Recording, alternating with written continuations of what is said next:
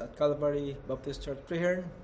Also, once again, uh, welcome to those people with us via internet and also here in town, FM Signal. Please open your hymnals on number 389. 389. I am resolved. 389.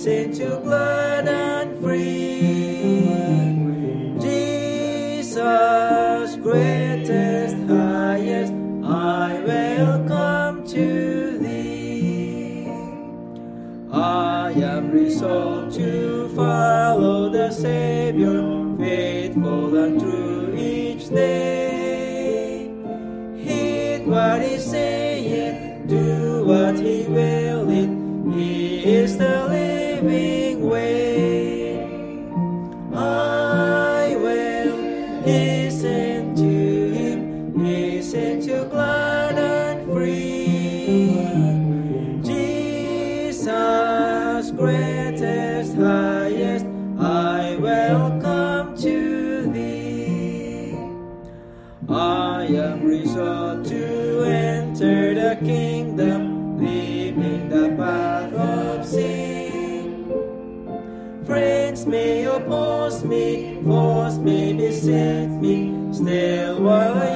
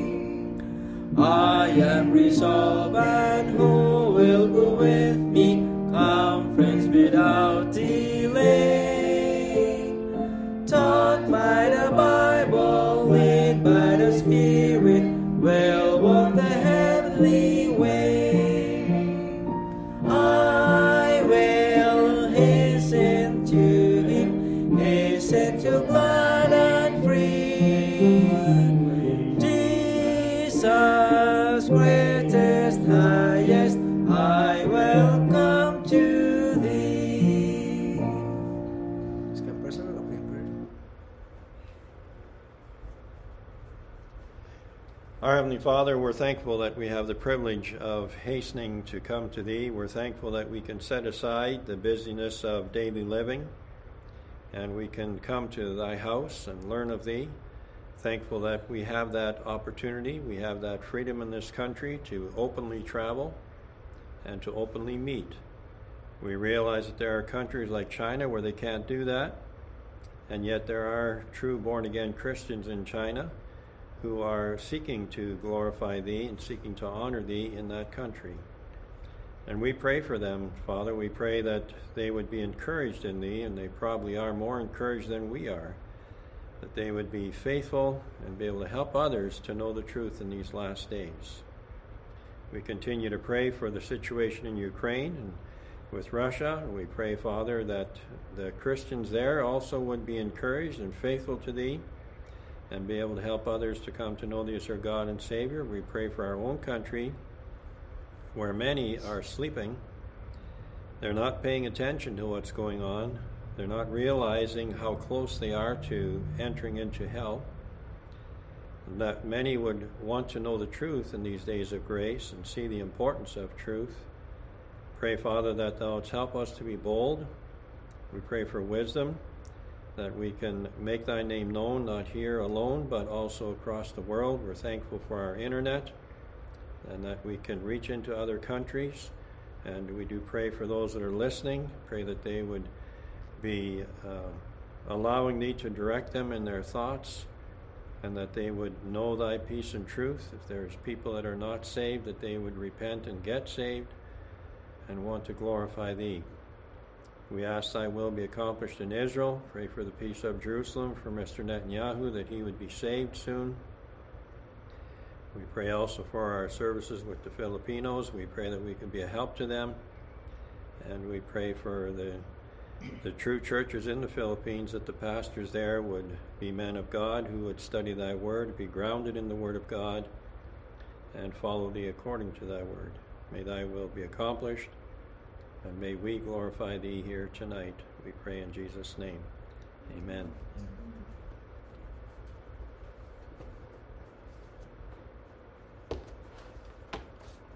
Over to 395. 395.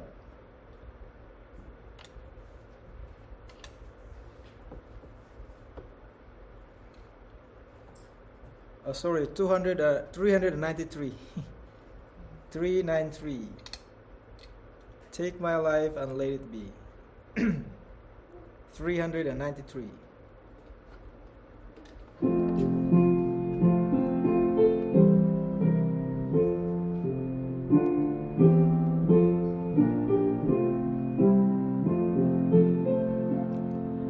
Take my life consecrated,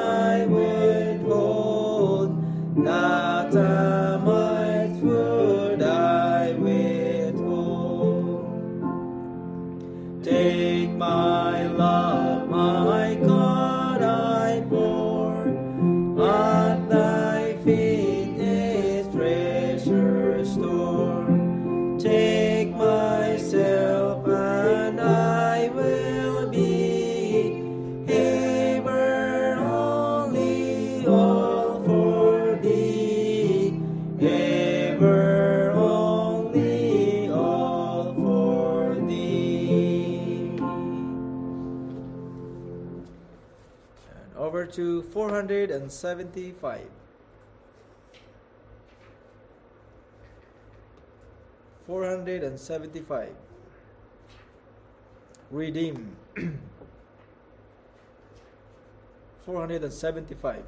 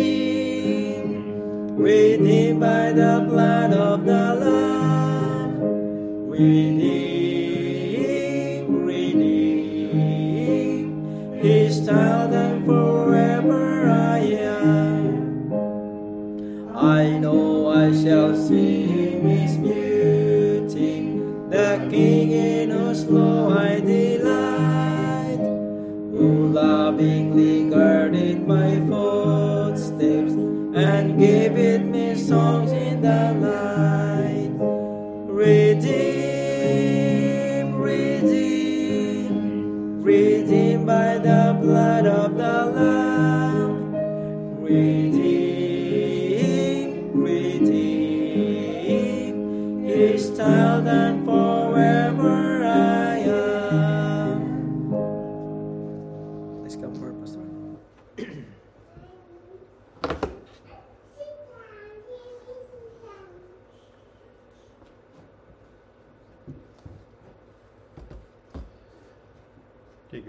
and turn to the book of Matthew.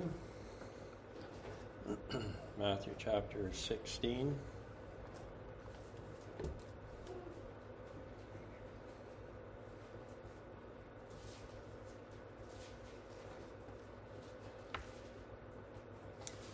Going to spend a few weeks in looking at church history. We may do things in between as well, but we're going to look at church history. It's important for us to know why we attend the church we attend, uh, what our position should be regarding other uh, religions that are out there, and uh, to understand what is a true church. We've looked at Baptist distinctives in the last several weeks. And now we're going to look at church history. We're going to start reading at verse 13 of Matthew chapter 16 through to the end of verse 20. Matthew 16, verse 13 When Jesus came into the coasts of Caesarea Philippi, he asked his disciples, saying, What or whom do men say that I, the Son of Man, am? And they said, Some say that thou art John the Baptist, some Elias, and others Jeremiah, or one of the prophets. He saith unto them, But whom say ye that I am? And Simon Peter answered and said, Thou art the Christ, the Son of the living God. And Jesus answered and said unto him, Blessed art thou, Simon Barjona, for flesh and blood hath not revealed it unto thee, but my Father which is in heaven. And I say also unto thee that thou art Peter, and upon this rock I will build my church, and the gates of hell shall not prevail against it. And I will give unto thee the keys of the kingdom of heaven, and whatsoever thou shalt bind upon earth shall be bound in heaven, and whatsoever thou shalt loose on earth shall be loosed in heaven. Then charged he his disciples that they should tell no man that he was Jesus the Christ. Our Heavenly Father, we're thankful again for the reminder in this passage that there's only one true head of any true church, and that's the Lord Jesus Christ. We're thankful that He is also the foundation, He's the rock upon which any true church must be built. And we're thankful, Father, that we can know how to build the church if we will humbly submit to Thee, first of all, and repent toward Thee, and then trust in Thy Son, Lord Jesus Christ, for salvation, and then take Thy word as our absolute authority and build upon the truth. Help us, Father, that we would not allow the traditions of men to interfere with the truth. We thank Thee that we can examine all things by Thy word. We don't need to be arrogant. We need to be humble and accept Thy word as truth. So we pray that as we look at church history, that we would allow Thee to direct us and see what things there are that we can learn from church history that can help us today as we face the challenges of our time, which are not new, but they are different than what we have seen in our lifetime in this country. So we pray that we would just allow Thee to direct us and that we would want to glorify Thee in all that is said and done. We pray in Jesus' name. Amen. You may be seated. The title of the message this evening is Proper Study of Church History. Proper Study of Church History. One of the lies that has been accepted by far too many professing Christians is the universal church lie. Many people think that it doesn't really matter which church you go to, they're all headed in the same direction some have this doctrine that they promote, some have others, but they're all basically the same because they all believe in God and they all believe in Jesus Christ. Well, that's not true because unless you believe what the Bible says, your God is different than the God of creation. Your, your Jesus is different than the Jesus of salvation.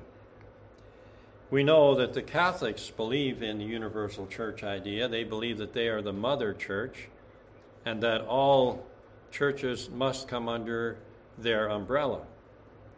They are looking at other groups, denominations, as separated brethren today. I was listening to a YouTube clip that was sent to me by another person and the speaker on that clip is a very dangerous man. And uh, he was talking about Muslims at one point, and he talked about his Muslim brethren.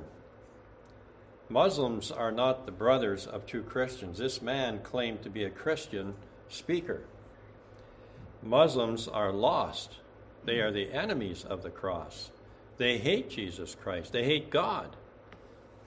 And so there's no way that we can have them as our brothers. And uh, King Ahab uh, talked about Benhadad, the one whom he should have killed, as his brother. And God condemned him for that. We're not told to kill Muslims. We're not living in that time. But we certainly do not recognize anything that they have as being truthful. This man talked about Muslims and said that he had respect for them because they stand for something. Yeah, there's a lot of people that stand for something, they stand for evil. Our prime minister stands for something too. He's a promoter of illicit drugs. He's a feminist. He, he hates women. And he's pro murder of unborn children. He stands for things. But there's nothing respectful about our prime minister. And so men like that that are out there, and he claims to have quite a large following. So there are a lot of people that are very foolish who are willing to listen to him and willing to accept his lies, and uh, they're being deceived and being deluded because, as he says in his own material, he says that the reason that people follow Karl Marx is because they didn't know their Bibles. Well, I would suggest that people that follow him don't know their Bibles either. and that's the dangerous place that we're at today is there are many people who are very careless. They claim to be too busy to read the Bible, too busy to study the Bible. They don't have any interest in going to a true church.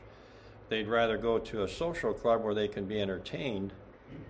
And the problem is that they're being led down the garden path straight to hell. So there are many groups today who believe in the universal church heresy. Calvinists believe that, United Church people believe that, Mennonites believe that, Lutherans do. There's many groups that believe, even some Baptists believe in the universal church idea. But there's no such a thing in the Bible. So we want to look at church history and see how God has been faithful to his promise. Jesus said, I will build upon this rock, I will build my church. And in every generation, even as we look back into the time what's known in history as the Dark Ages, when the Catholics had their inquisitions, when they, the Catholics had great power over the governments of that time, and how that they could arrest people and imprison people and, and kill people if they wouldn't accept the Catholic doctrine. And the government just sat back and allowed it to happen did nothing about it because the Catholic religion was so strong back then that it was dominant over the government. And there were people, lost people, who didn't want to buy into the Catholic doctrine who were killed. And there were also saved people who didn't buy into the Catholic doctrine who were killed. Some of them were tortured as they were being taken out to the stakes and they were burned publicly at the stake, and people watched them. People were so uh, hard hearted that they could stand and watch people being murdered and burned. That would be a, a very um, difficult death for those people that are burned because when you are burned, you don't die immediately. That fire burns at your body and eventually you will die, but you don't die immediately. and so it, it's not a, a very a pleasant way to die. But there were born again Christians who were willing to go to the stake and be burned instead of giving in to false doctrine. And I wonder how many people today would be willing to do that. Uh, you know, we read about the Muslims now in African countries and, and places like that, where they, India as well, where they are really pushing their false doctrine. They're going into Christian, uh, now whether they're true Christians or not, but they're called that in the news, going into their meeting places. And uh, today I read again that they, they killed five people in this one place, and a 60 year old man, they slit his throat. That's what the Muslims are doing. That's, that's this so called peace loving religion. Right now in Canada, Winnipeg, uh, Brandon, in Manitoba, there's a Muslim celebration going on. I think it's supposed to last three or four days. And uh, they talk about that this is a time to spread peace, where we need to come together as people. And you know, sadly, there are a lot of people who are not Muslims right now, but they are willing to entertain these wicked, ungodly people and willing to go to their meetings and accept the lie that they're peace loving people. It's a, it's a dangerous time that we're living in. And it's important for us to know the truth and know why we stand where we stand. And we do need to stand. Because if we don't stand, then we're going to fall for one or another one of the devil's lies. He has many lies. And he knows your weakness better than you do. He knows my weakness better than I do. And so it's important, as the Bible says, that we need to draw nigh to God if we're saved, and we need to walk humbly with Him and not dabble in all the false religious ideas that are out there, which are intended to weaken us. That's their purpose, to weaken those who are saved. They cannot take our salvation away, but if, uh, if we're weakened, we have no voice. And so we need the truth. So the first thing we want to look at is the importance of church history. Studying church history is important. Looking back and seeing how God has led. You know, the Bible, the Old Testament in the Bible is basically a history of the nation of Israel. It starts in Genesis chapter 11, the last part of the chapter, and into chapter 12. And from there, all the way through the Old Testament, we have a history of the nation of Israel. We have uh, um, the beginnings of that nation in Abraham. We have the development of that nation through Isaac and through uh, Jacob. And then we have God uh, uh, promising or telling Abraham that his people are going to be in a foreign land yet for 430 years before they're going to enter into the promised land that he took Abraham to and showed him. Abraham walked in that land and uh, he buried his wife in that land. He was buried in that land. And Isaac lived in that land, and Jacob was uh, moved out of that land into Egypt. And they spent some 400 years in Egypt. And uh, under, first of all, under peaceful reign during the time of Joseph. And then things turned sour after the death of Joseph and after the death of the Pharaoh that was alive during the time of Joseph. And the nation of Israel suffered for a, a number of years under uh, ungodly pharaohs, and uh, they suffered until God said the time is now ripe.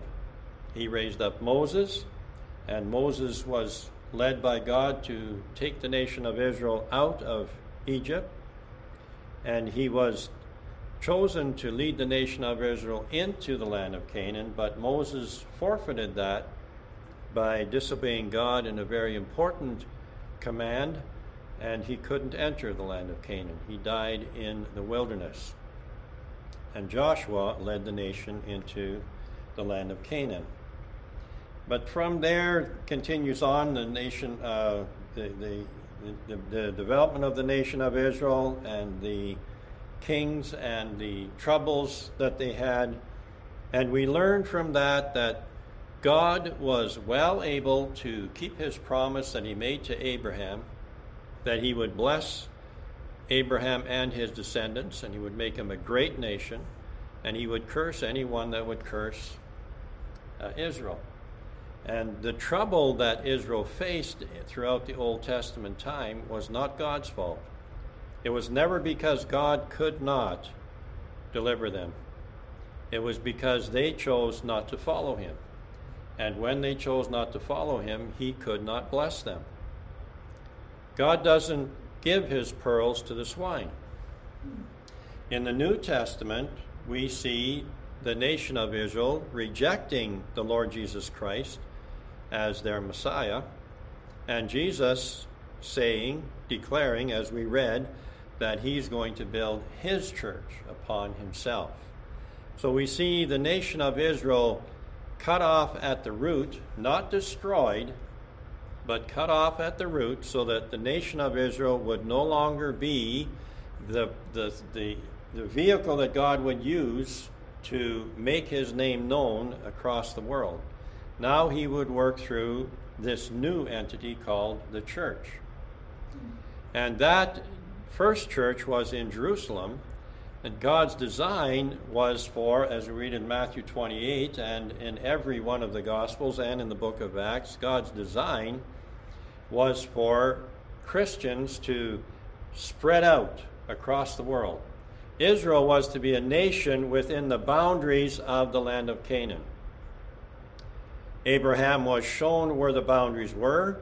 Israel was to dwell in the, within those boundaries. God was going to bless them in a land flowing with milk and honey, so that all the nations around would see the blessing of God and would be drawn to God in the land flowing with milk and honey. Israel failed to do that. So God cut off the milk and honey. And then God now is working through churches, but churches now are told to go out, not to stay in one place. We don't we don't have all the churches of the world. That's where the universal church idea would come in, that we would all move to Winnipeg or to Brandon or somewhere, and all the Christians would be in one place. That's not happening now. Christians are scattered across the world. But Christians are supposed to be a part of a local church. And we are living in a time in this generation. I don't know how many years back it would go, but we're living right now in a time when there are professing Christians who have said that no, there are no good churches anymore. We're not going to go to church. We're going to meet in our house. We might have a few other people we meet with. We're going to uh, click on this internet site this week, and next week we might listen to somebody else. But we're not going to become a part of a local church because there are no good local churches. And what they are doing is they're calling God a liar. Because Jesus said, Upon this rock I will build my church. And that church is not an invisible body. It's a body, when we look at the book of Acts, we see a body of believers who impacted their world to the point where they turned it upside down. And I believe that God still is able to use Christians who align themselves under the authority of God's Word and join together in a true local church. God is still able to turn the world upside down in their area. They claim that in England, in the days of Charles Spurgeon, and Charles Spurgeon has some very severe faults but they claim that during the time of Charles Spurgeon that that the pubs had to close because people weren't going there anymore. People were getting saved. Now, how many of them were truly getting saved, but they were at least not drinking anymore, and the pubs were losing money. They closed. And I believe we have the same God today who is able to turn things around if his people will honor him. This week, or this past week, this whole month is known as, the world calls it Pride Month, but it's Shame Month, is what it is. But Toronto had their sodomite parade last weekend. And at that parade, apparently, there were people, men, completely nude, except that they had shoes on, apparently, and some of them had hats on. And they were exposing themselves. And foolishly, there were parents with children watching that parade. And some of them are complaining. Why didn't the police arrest those people? Well, yeah, that's a good complaint. That's a legitimate complaint. Why didn't the police arrest them? But why were you there exposing your children to that? They talked about one man, they interviewed him, and he said that, that they were walking downtown. They decided to go that way for whatever reason. And his young girl all of a sudden started screaming because she saw these men completely undressed. She was exposed to that. Why was her father taking her there? He doesn't say he's a Christian man and probably isn't. But you know, that's the problem we're facing. I agree that there's a lot of wickedness in our world. But we don't have to be there to observe that wickedness. We can speak out against it without being there. And I've said before that if I had to do it over again, as far as our children are concerned, they would never ever see the inside of a public school. They'd never ever see it. They'd have to put me in jail first because they are so wicked that no Christian should have their children in a public school. And we should have known that earlier, but we didn't. And we weren't taught that in church. We came to that decision because we were reading God's Word and seeing the wickedness that was in the public school system when our children were young, and we pulled them out. But if I had to do it over, they would have never been in there in the first place. But you see, there are things that we can know and it behooves Christian pastors, true Christian pastors, to teach their people the whole counsel of God. To inform people of what the Word of God says on every issue, because the Word of God addresses every issue that we as people will face. There's nothing new under the sun, as, as King Solomon wrote in the book of Ecclesiastes. So while we drive cars and fly in jets, and back then they rode camels and had donkeys, the basic thinking of man has not changed. Solomon proves that. he was a man who functioned under his lusts. He had 1,000 wives. I don't know of how many men there are today that have 1,000 wives. There are men that have affairs, but if they have a thousand affair women that they're having affairs with, I don't know that. so Solomon proves that he was just as debased as a lot of men are today. Nothing has changed. Unless a man walks in the fear of God, he's going to be the same as King Solomon. And so we can't shake our fingers at King Solomon and say, We're better than you today, because we're not. The only thing that makes a difference is if we're saved and walking in humility according to God's Word. And so, as we look at church history, we want to look at several things. And so I've got, uh, what have I got here? All the way to uh, F.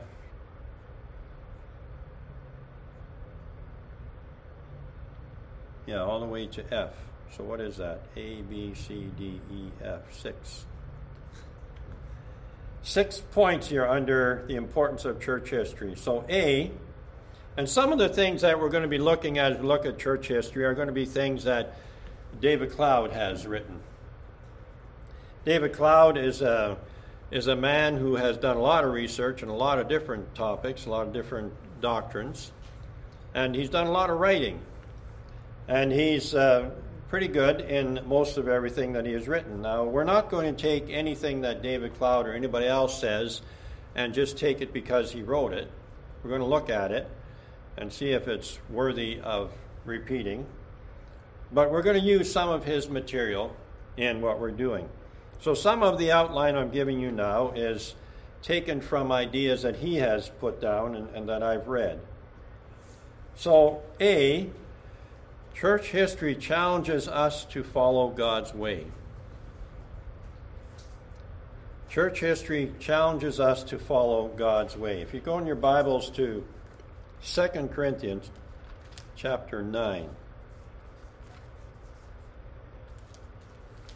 2 Corinthians chapter 9 and verse 2. And Paul says, Therefore I know the forwardness, or the forwardness, sorry, of your mind, for which I boast of you to them of Macedonia, that Achaia was ready a year ago, and your zeal have provoked very many. So, Paul here is rehearsing church history to the saints in Corinth and speaking to them of the people in Macedonia and talking about how that as he was traveling from place to place and talking about how other Christians were honoring God and following him faithfully, it was spurring Christians where he was traveling to to likewise follow God. He gave them examples of others who were following God and saying, You can do it too. It works.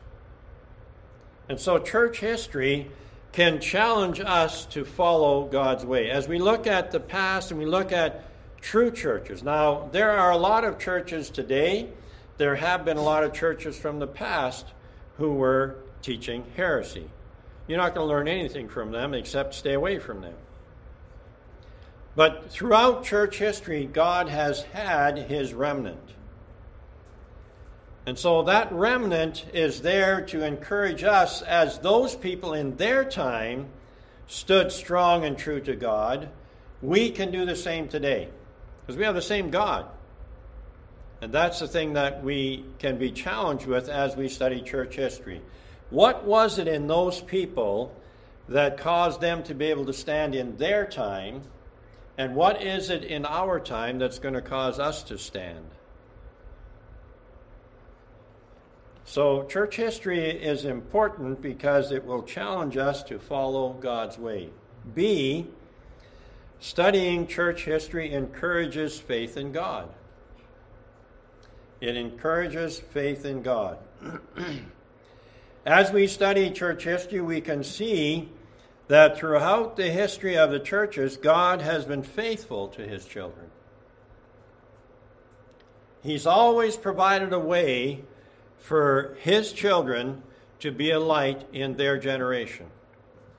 In our opening prayer, I prayed about the Christians in China. China is a communist country. I read just recently that China is, is supposedly forcing people of religion, whatever religion, to register with the state. Now, I don't know whether that's going to uh, be followed through with true Christians in China or not, whether they're going to actually acknowledge that they're following God and going to register with the state, or they're going to keep meeting in secret and ignore what the state is telling them. But we do know that there are some true Christians in China. We know that Billy Graham went to China two times and he preached publicly in China. We know that Billy Graham was a deceiver. Now, there's a lot of people that would be shocked to hear that, and they'll say, How dare you say that? Billy Graham was such a great man of God. No, he wasn't. Again, if you read what people say about themselves, and if you follow them and examine them in light of God's word, you would know that Billy Graham was not a great man of God. He even said that he wasn't sure that people in the jungles of the Amazon needed to know Jesus Christ to be saved. He had Catholics involved in his crusades. Anybody that came forward during his crusades, they were, they were told that the people working for him were told that if someone came forward and said, I'm a Lutheran, they were to guide them if the if the person there was not a Lutheran, they were to guide them to a Lutheran person. If they're a, a Pentecostal, guide them to a Pentecostal person, so that they could be reconnected with their religion. That's not what salvation teaches. So, church history encourages faith in God, not in man, in God. We don't build upon the fathers. That was one of the things that I pointed out to my father because he was concerned about where I was going spiritually. And he wanted me to read the Mennonite Herald, which was a, a magazine put out by the Mennonites. And in that magazine, people were, would write in questions and then they would be answered by some of the higher up officials in the Mennonite circles. And most of the time, their answer would come from the church fathers, not from the Bible, but from the church fathers. And the church fathers were just people. And most of the Mennonite church fathers were lost. They didn't take the Bible as their authority. They were very, very compromised, very much pacifist, not just in the fact that they wouldn't take up arms and go and fight, but they were pacifist when it comes to spiritual matters. Peacemakers rather than truth followers. And we have experienced that just in the last couple of weeks with some issues that we've been dealing with, how that the, the Mennonites are still doing that today. They don't take the Bible as their authority. They're scared of causing a rift because they want the people to keep coming to their religious organizations. They want the money to keep flowing, and they're scared to stand for the truth. So they're useless. They're absolutely useless. Thirdly, C, studying church history can help protect us from false doctrine. As I mentioned already earlier, Solomon wrote that there's nothing new under the sun. So we look at the JWs who started out in the 1800s. We look at uh, the Catholics who take their history all the way back to the third century. We look at any other group and there's nothing new under the sun. So even though there may be some new groups starting up today, new in quotation marks, they're not really new. Because there's nothing new under the sun. So as we study church history, we can help to see what the different false religions were believing, and we can examine what we believe and see are we being sucked into some of that false teaching? I've been having some correspondence with a man about repentance. And uh, I think basically, when it comes to repentance, we're on the same page. But he is very um, hostile in his approaches and his communication in some ways. But I think we're basically, because repentance, I believe that repentance is a turning to God, and 1 Thessalonians 1 9, turning to God from idols. God doesn't sanctify our sin. We need to turn to God and leave our sin behind. Where we may differ, and it may be just because we're not understanding one another, because he seems to be a bit of a fighter. But where we're different is that I don't believe that you need to remember all your past sins and list them off to be forgiven of them, because nobody remembers all their past sins. But when we are saved, when we are biblically saved, God says that He washes away our sin. We are created as new creatures in Christ. That's what the Bible says. New creatures in Christ. The old things are passed away, behold, all things are become new. That's what the Bible says. And so, if I am truly saved, that's why the fallacy that, that was around in, oh, I don't know how many years ago now, where they came up with this term Christian rock, it, that there's no such a thing. And for those churches that adopted that and said, yeah, okay, we're going to call it Christian. They, they were foolish. They proved they were not true churches because there's no such a thing. I remember when I was a young boy, I can't remember how old I was, maybe around 12, maybe a little younger, when the Beatles came out. And I remember after church one Sunday night uh, that there was a, a, concert in our, in, I guess in Windsor, I'm not even sure, but. Uh, and some of the people that were a little older than me, they were trying to encourage to get their parents to allow them to go to, or no, no, that's not true. There was a, what it was is that Ed Sullivan came on after our church services. And, and some of the, the young people, a little older than me, wanted to get home so they could turn on Ed Sullivan because the Beatles were going to be on his program that evening. And the parents didn't know how to handle that. I saw that as a young person. The church at that time was not teaching right, it wasn't teaching the whole counsel of God. They were trying to be politically correct, and it doesn't work. But you see, when we take the Bible as our authority, we can answer all of these different challenges that we face. But there's nothing new under the sun. So, as we study church history, it can protect us from false doctrine. We can see how important it is to build completely and solely on the truth, on the Word of God, and reject anything else. D, studying church history can help us to use biblical discernment. We need biblical discernment we need to be able to examine things in the light of God's Word. I mentioned already earlier, I mentioned that Billy Graham was a, a dangerous man. Why do I say that? Because I examine everything in the light of God's Word. Now, there are people who don't agree with me. That's fine.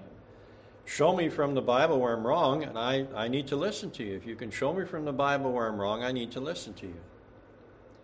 But if a person says they don't like me because I'm too forthright, well, that's not a valid, valid argument. Read your Bible. Show me one of the apostles that was a mamby pamby. Jesus Christ answered the Pharisees directly. He showed the people what the truth was. When the Pharisees came to Matthew 19 and tempted him regarding marriage, he showed them exactly what marriage is right from the beginning It was very clear. There was no beating around the bush. There was no hem hawing around. It was very clear. The thing that needs to control us is the spirit of love. Why do we say what we say? Why do we stand where we stand? And as we are finding with this month and the Sodomite agenda, they are claiming that if you don't agree with the Sodomite agenda, you hate them. When the reality is that if you love them, you will never stand with them. You will help them to see that what they're doing is wrong and they can be forgiven if they will repent toward God and trust in the Lord Jesus Christ for their salvation. James Dobson at one time said that, well, sodomy is okay as long as you don't practice it. So you can have the thoughts, according to him, as long as you don't practice it. That's heresy. When God saves a person, those thoughts will be destroyed. That's the power of God's salvation. That's the difference between God's salvation and man's politicizing of just about everything. And so we will know how to have discernment when we study church history and we see the ones that were teaching the truth and what they built themselves on, which is always the Word of God. And when we see how different groups that at one time were right and they drifted off. We'll see, as we've already looked at from the book of the Revelation, seven churches and how that Jesus looked at every one of those churches and he pointed out the error in the different churches and what they needed to do to fix it. And as we look at church history, we can see that and see how important it is to always examine what we're standing on and make sure it's on the Word of God. E, it can help us to take a more balanced approach to issues. Take a more balanced approach to issues. You know, they talk about throwing the baby out with the bathwater. When we study church history and when we study it in light of God's Word, it can help us to understand what is important and what is not, what is right and what is wrong. It's not a matter of seeing which is the more important issue and which is the less important issue. The type of music, is that more important or less important than which translation of the Bible we use, which version of the Bible we use? Which one is more important? They're both the same. The matter of modesty, does that matter more or less than the kind of music that we listen to? They're all the same. And so it helps us to have a balanced approach. We need to make sure we have the right version of the Bible.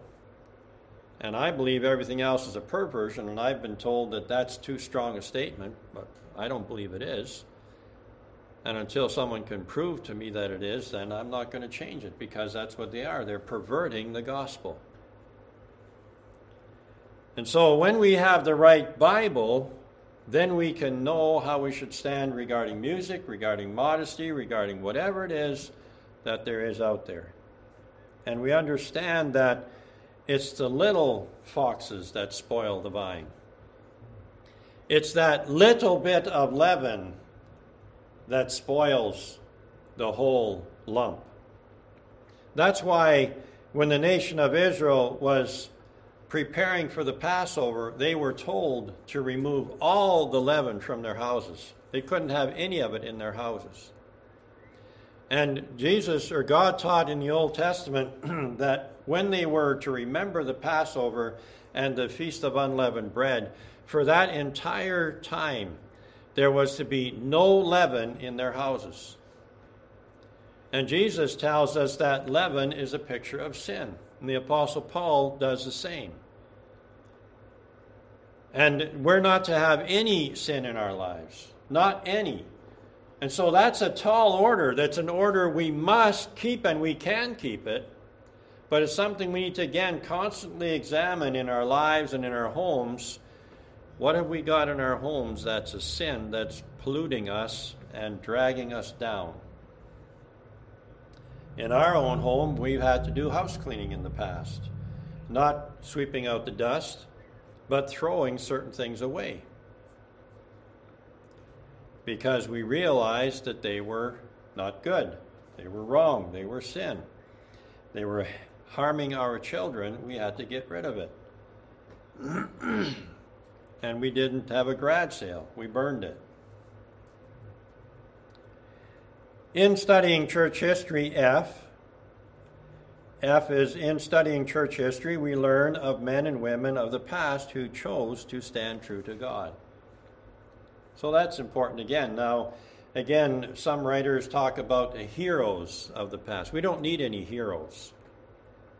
The Bible never uses the, the, the term heroes in regard to the fact that we should be idolizing uh, Gideon or David or anybody as far as that goes. There are men that God points out that had good character qualities that we can learn from. And that's what we want to look at. How that we can build our lives and be strong in our time, and how we can point people to the God of the Bible. That's the one that every individual needs to be in touch with. Every individual needs to know the true God. And they need to know the Lord Jesus Christ as their Savior. That's the one that we build on, not any man.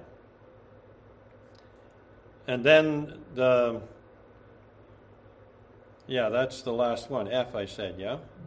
Right. Okay. So then the second point we have is the important considerations when studying church history. There are some things we need to keep in mind as we study church history. So, A there, and there we have uh, four. No, we have five, six, six again. Okay.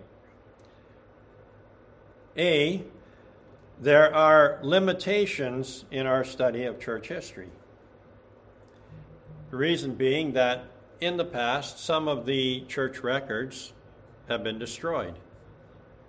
And we need to understand that the scriptures, the Bible says that, that God would preserve his word from this generation and forever. So none of the scriptures have been destroyed.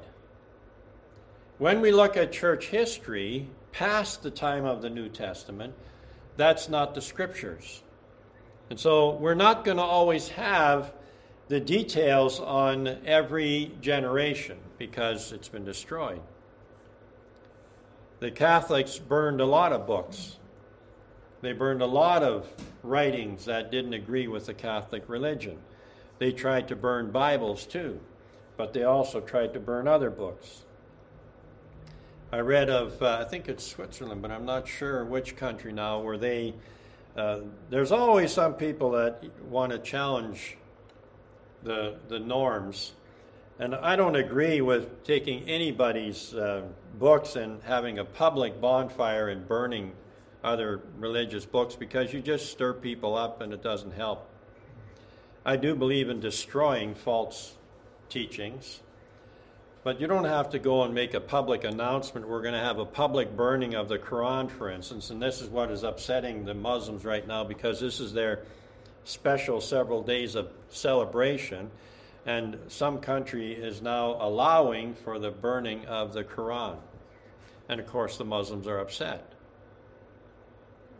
That has nothing to do with the country in the first place. You know, if someone wants to give a Christian a Quran, and the Christian says, okay, I'll take that, and the only reason for taking it would be to destroy it so that someone else doesn't get it. But you don't have to go to CJOB and say, I'm going to burn the Quran tomorrow at noon. I want all the people to come out and watch me burn it. That, that's foolishness. Just destroy it.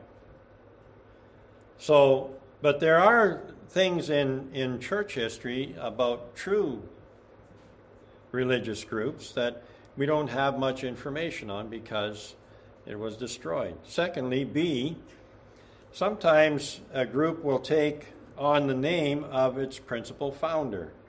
So we have the Novatians, for instance, the Donatists, and the Paulicians, and that. And sometimes they didn't necessarily give themselves the name, but the people around them said, Oh, you're following that man, so we're going to call you one of his followers. And that was done sometimes as a good thing, but sometimes it was done as a bad thing because they tried to label the enemy always wants to discredit the truth. And so the enemy would label the person, oh, you're a Paulician. And then they would say, you're a cult follower. You see, and that's one thing that we want to be careful of. That's why I tell people often that you don't need to follow me just because I say something. I need to show you from the Bible why it's important. And you need to know it's from God's Word. That's why you're going to follow it, not because I said so. We have to be looking beyond man. Our authority is God, not man. And that's very important. That's something that we want to make sure that it's clear in the scriptures or from the scriptures that the reason that we hold to the things that we hold to is because the Bible says so. We looked at the Baptist distinctives over the last several weeks, and every time, every distinctive we looked at, we looked at a scripture and several scriptures, and we said, here's why we believe this, because the Bible teaches it. And that's what we have to do. And so, as we look at church history and as we examine different things, we're going to look at okay, these people were right, and here's why they were right. These people were wrong, and here's why they were wrong. And as we look at that, we can look at ourselves again.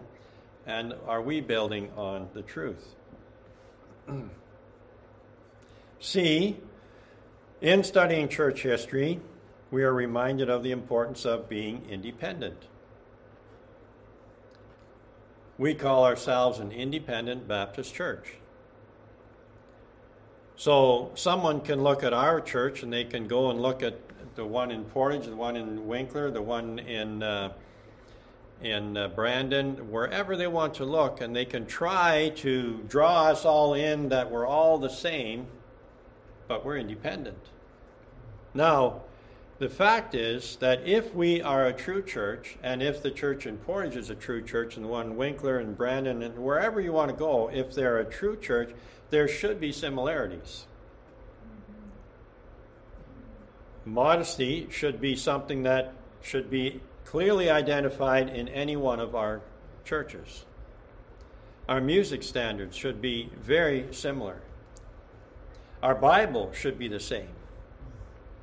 So there are things that we should be similar in, but there also is the reality that we're independent. So I'm not accountable. I don't have to answer for what's going on in any other church. I need to look at what's going on here.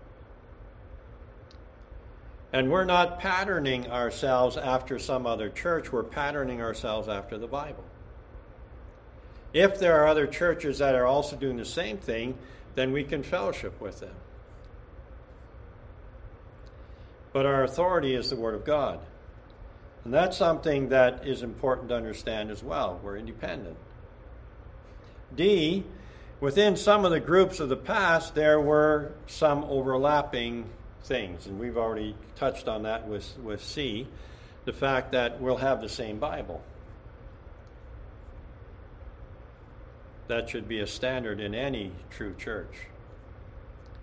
When we see things happening like the emergent movement, which is moving into independent fundamental Baptist churches, we can see that we need to separate from them. That's why we took the name fundamental out of our name, because it doesn't really define who we are. Because the fundamentals are just some of the truths of the Bible. But we believe that all of the Bible is important. And so we have changed that in our name. So there will be some overlapping. There will be some things that we do that will be should be consistent with other churches. Okay, that's a good thing. But there could well be, and there I believe there are, things that we do that are going to be different from other churches. And again, I'm not ashamed of that, but we take the Bible as our authority. E, it's important to be able to trace the origins of each group. Or, sorry, it's not important. So, for instance, we have within the Baptist camp, we have Baptist briders. And Baptist briders believe that me, as the pastor of this church, I need to be able to trace my baptism back to John the Baptist. So the man that baptized me needs to be able to trace his baptism back to John the Baptist, and that way we have a succession that makes me a legitimate pastor. That's an impossibility. We know that within Catholicism, the popes claim to, taste, to trace their history back to Peter. That's an impossibility. They can't do that. There's no way that they can do that, but that's what they claim. And it'd be foolish for any Baptist to say, well, I'm a legitimate Baptist preacher because I can trace my baptism all the way back to John the Baptist. I can tell who my uh, the man that baptized me, where he was baptized, and he can say where that, and so on. That's foolishness. F it is important to note that we cannot trace our history back to the first century churches. We cannot.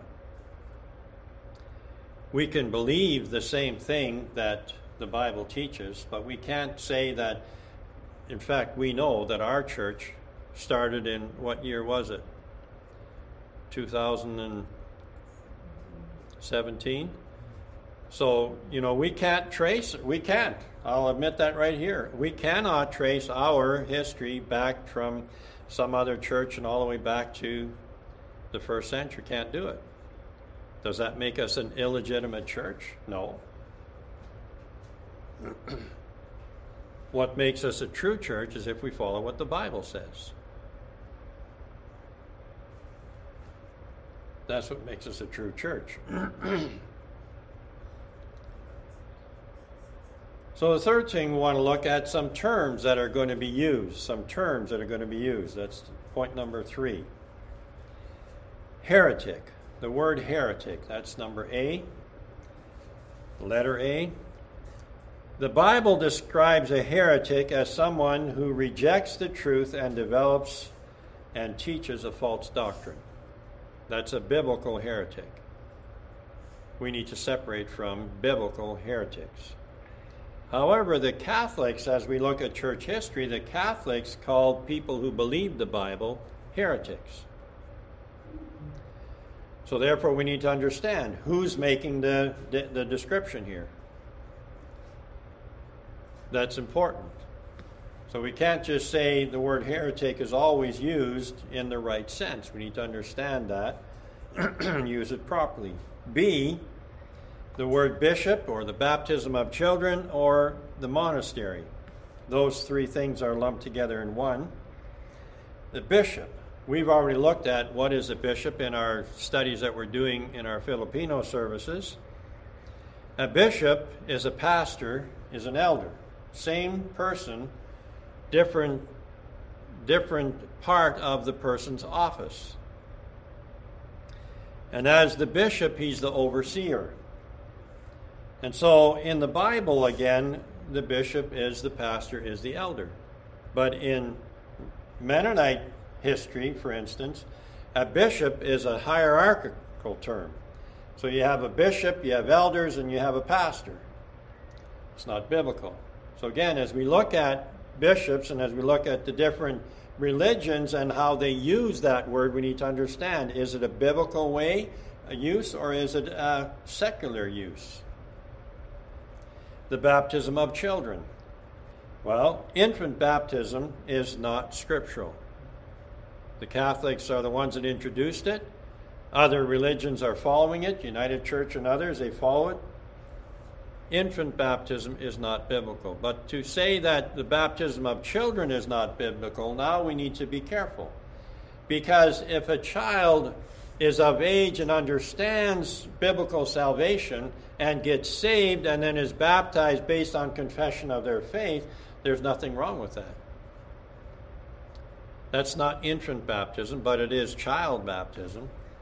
But it's not nothing wrong with it if that child understands salvation. Because that's the criteria for being baptized. You need to believe in the Lord Jesus Christ as Savior. You need to repent of, to toward God and trust in the Lord Jesus Christ for salvation. And a monastery, again. A monastery is a Catholic place where monks get together and they study their traditions. But there are people, even to this day, who think that we are meeting in a monastery right now. Tomorrow morning, my wife and I are going to Notre Dame to have a service in a retirement home that's run by the Catholics. And they look at what we're going to do there tomorrow as the Mass. But we're not having a Mass there tomorrow. We're going there to preach the gospel. But in their minds, it's a Mass. And we have mentioned that before when we were there. We're not having a Mass. This is not a Mass. This is not a way to get salvation. This is a way to teach you how to be saved and to know the peace of God in your heart. Not through doing something, but through trusting in the Lord Jesus Christ. So again, we need to define the terms. And then, thirdly, C, biblical separation and apostasy. We need to understand that biblical separation is true, it's necessary in the Bible. But the Catholic separation, where they would separate from us because we, in their minds, are heretics, that's wrong. So, again, as we look at the matter of separation, we want to make sure that it's biblical separation and what is apostasy. And again, the Catholics, the Lutheran, the, the Mennonites, they would consider us as a, being apostate. We are falling away from their traditional religion.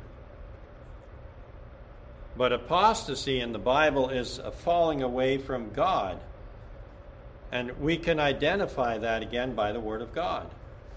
And there are many groups today who claim that they are following God, even though you can't identify what they're doing with the Bible. Because the majority of religions today don't accept the Bible as their authority. It's just a guidebook. But if you don't like it, you can scratch it out and change it, like my, my wife's grandfather did. No, great grandfather. He would read portions of the Bible, he didn't like it, so he'd scratch it out and write in the margin what he believed. He knows better today, but that's what he did. But you see, we don't want to do that. We want to take the Bible as the Word of God and if we're going to scratch something out, we're going to scratch out what we believe and replace it with the truth. But we're not going to scratch out what's in the Bible. So that's an introduction to church history. We'll, we'll look at that a little more in the future, but uh, that's where we're going to that's where we're coming from. And that's what we're going to build upon in the next little while, just to help us to understand why we are independent Baptists, why we're not Mennonites, why we're not Lutheran, why we're not Catholic, whatever it is, why are we independent Baptists? Why are we not Iglesia Ni Cristo? So we want to look at these things and see the importance of believing the right thing and seeing how people in the past believed the right thing and that we can do it today too. We can be blessed in trusting in God and following Him and glorifying Him. So if you're listening today and you're not saved, that's the key. Be saved. You don't get baptized in order to be saved. You don't join a church in order to be saved. You get saved. You turn to God in repentance. You trust in the blood of the Lord Jesus Christ for your salvation. And then you join a good church. You get baptized and join a good church based on your confession of faith. That's how it works. That's what the Bible teaches. It's important to be a part of a true church. Very important. God says so. You can't grow properly outside of a true local church because that's God's design. And you can't make up your own rules. I can't make up my own rules. We follow what God says. He's God. And if He's God in your life, then you, must, you need to follow what He says to be blessed of Him. Let's pray together. Heavenly Father, we're thankful for Thy Word. We're thankful for the truthfulness of Thy Word, for the privilege we have of studying Thy Word. And as we uh, look at church history, that we might be encouraged and strengthened and be able to help others to see the importance of trusting in the true God and following the true God and not being compromisers.